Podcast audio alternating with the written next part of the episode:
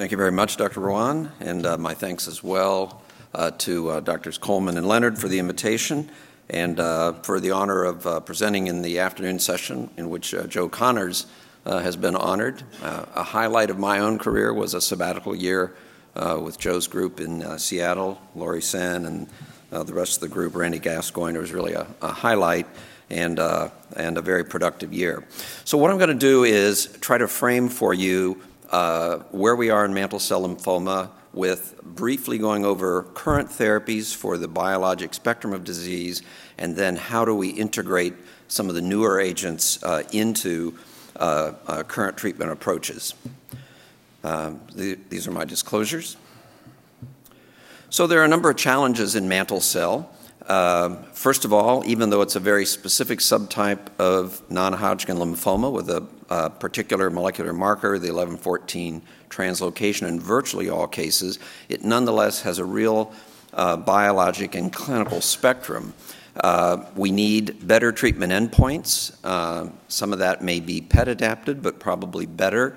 And I'm not going to go into this a great deal today, are the use of things like MRD as a potential treatment endpoint. We want to improve the duration of response since most patients will relapse with their disease.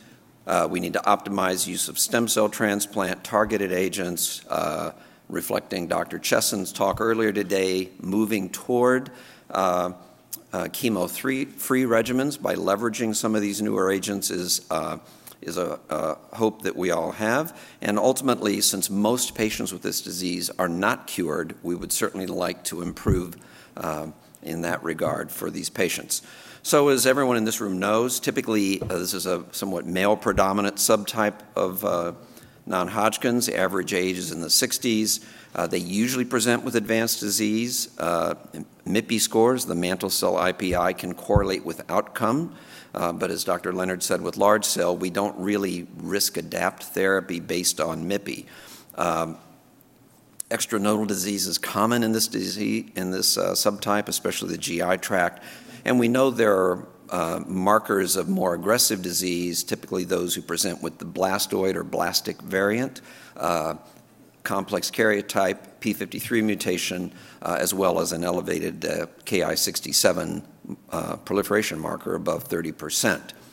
Pathogenesis, early on, the 1114 translocation puts immunoglobulin heavy chain promoters next to the cyclin D1 gene, leads to its overexpression, and then there's a cascade of other mutations that accumulate as the disease progresses.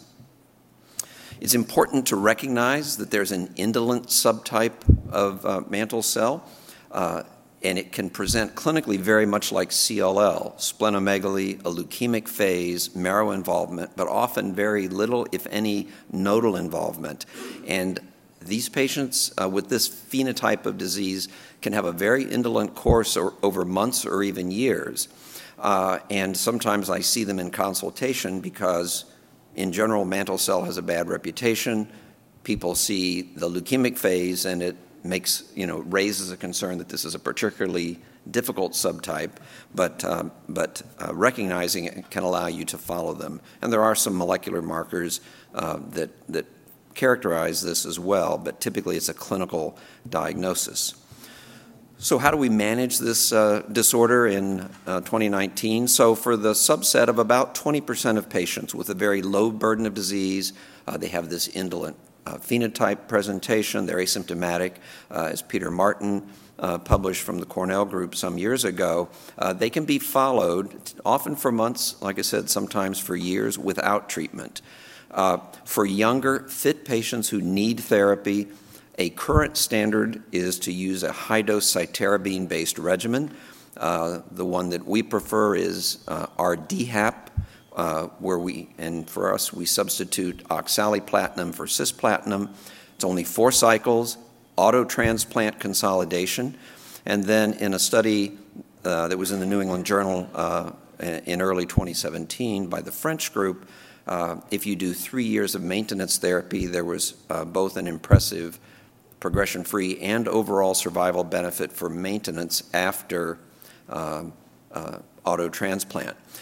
One of the questions is, and I'll address this in just a second, is, well, if you've already gotten a really deep response to your induction therapy, can you just go to maintenance and not do the high-dose therapy and a stem cell transplant? So that's an unknown as of now. And, of course, it's not essential. You can get good responses with other regimens without high-dose ARC, and so many will treat patients with BR or one of the other regimens. Now, this is the current U.S. intergroup trial that's addressing the question of stem cell transplantation. Tim Fenske with the ECOG group is running this. So here's the way it works, and this is an important one for each of you to keep in mind in your own practice. So a patient who's transplant eligible by age and fitness, who has newly diagnosed mantle cell needing treatment, you can use any induction therapy you wish. But at some point after diagnosis or treatment gets going, then you want to refer that patient to a center where the study is open. Testing is done to see if they have a biomarker, a molecular marker for MRD testing. If they do not, they're not eligible to go on to the study. If they have an informative MRD marker, then you're enrolled in the study. At the end of your induction therapy, MRD is reassessed. If you're MRD positive or by PET, you're still in just a partial remission, then you go to additional therapy potentially, but an auto transplant with Rituximab maintenance. Now, the experimental part here is that if you have achieved MRD negativity and you're in CR by PET, after induction, then you're randomized to an auto-transplant and maintenance for 3 years or just maintenance. So this is trying to get at, again, questioning whether we can de-escalate therapy for people who have been very chemoimmunosensitive up front. Now, what about older patients, non-transplant eligible? So there's a variety of regimens. I won't read them, but they're listed here. So, you know, the challenge with mantle cell, or one of them, is you can get good responses to many different regimens. The challenge is keeping them in that remission. So that's why we're looking for deeper responses or maintenance approaches that will achieve that. And I'll talk in particular about the R-squared regimen that Dr. Rowan recently updated in just a minute. So here's what we might expect. Now, these, with these standard regimens, if you will, so these are patients who did not receive maintenance rituximab. And you can see the overall response rates, as I said, are quite good. They're in the 90% range. Complete remissions, however, are about 50%. And you can see that the PFS, especially after R-CHOP, is relatively short, 14 or 15 months. So they're chemoimmunosensitive, but hard to keep them in a durable remission. Now, this is, I think, a really important study, Dr. Rowan's, that I just mentioned, for a variety of reasons. It's a single agent. Well, no, it was a multi-center study, wasn't it? So several centers contributed patients, 38. The overall response rate, this is front line, 92% to lenalidomide and rituximab. The 3-year PFS, you can see, was 80% with overall survival of 90%. And recently in JCO, I guess about a year ago, she provided the 5-year update with an estimated 5-year PFS of 64%, overall survival 77%. And from a hypothesis-generating standpoint about where might we go if we want to look at non-cytotoxic regimens, so 8 out of the 10 patients who remained in complete remission at 3 years were MRD negative. So it suggests you can get very deep remissions with this doublet. Toxicity is what you might have expected. Those who relapsed still have an array of other treatment options available. So I think this is a very important study as we think about how we might move forward in treating this. Somewhat of a version of that is the ECOG intergroup trial, where patients who were not transplant eligible were induced with bendamustine rituximab with or without bortezomib, and then they went to maintenance for 2 years with either rituximab or rituximab plus lenalidomide. And this study, led by Mitchell Smith, completed accrual actually 3 years ago, but as of our ECOG meeting 48 hours ago, we're still only at 89% of the events needed to read out. So it's anticipated that we'll have this data probably sometime in the spring. Dr. Smith is presenting the MRD data without relating it to individual arms at the upcoming ASH meeting. So what about relapse disease? So younger, fit patients, it's important for those individuals if they are eligible for an allo transplant, that's their curative option. You can cure people with an allo transplant, not typically used in the frontline setting, however. For older, less fit patients, of course, as with any cancer we're treating, it depends what they've had before. We like to get them on study. There's a variety of active targeted agents, which I'll go through for you now. So you've heard a lot about these agents. You're familiar with the B-cell receptor pathway, which is shown in simplified form here. But there are a variety of targetable agents or enzymes, mostly tyrosine kinases, in this pathway. So fostamatinib, the BTK inhibitors, the PI3 kinase inhibitors that you heard about this morning, mTOR inhibitors, proteasome inhibitors, including the oral ixazomib, and venetoclax, a BCL-2 inhibitor. So there are lots of drugs that have single-agent activity. The question is, how do we leverage these in combination with antibodies, with chemotherapy, with combination targeted drugs? That's where a lot of the effort is in the field right now. Here's a slide just to show the array of responses. You can see with BTK inhibitors, venetoclax, or the combination of ibrutinib venetoclax, high response rates, and most of them are maintaining those responses, at least with short follow-up. I'll go through with you some data on BTK inhibitors and venetoclax, just to sort of frame where we are and what we might expect with those. In the relapse setting, this is a pooled analysis of 3 different ibrutinib studies in relapsed mantle cell. And what it shows is PFS on the left, overall survival on the right. And the 2 curves, the better-looking curve, are those patients who had had only 1 prior line of therapy.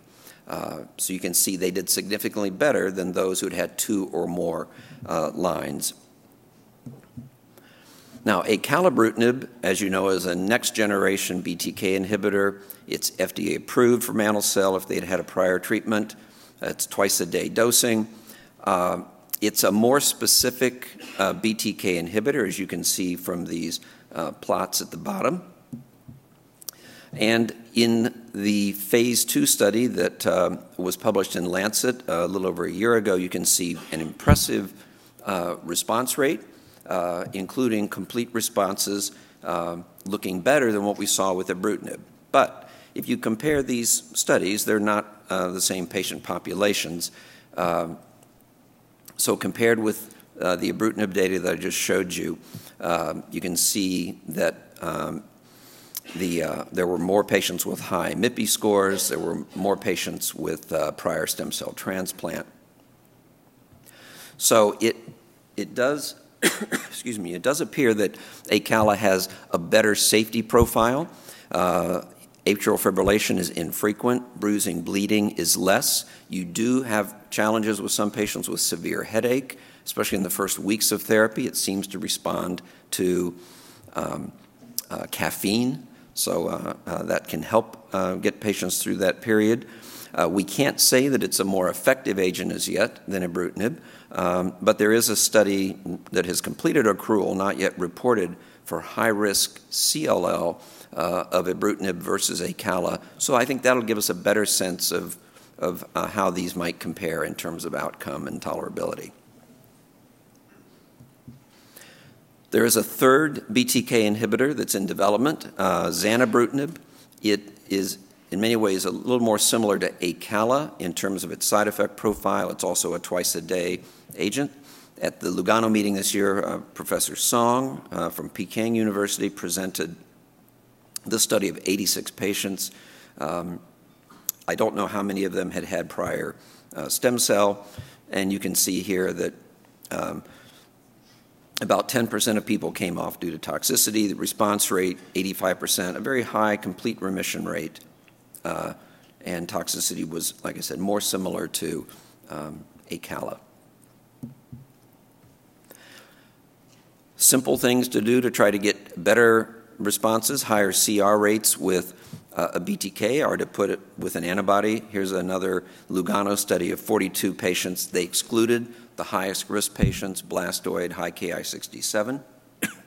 And you can see that the CR rate, instead of being about 40%, as we see with ibrutinib, it was about 69%, including MRD negativity.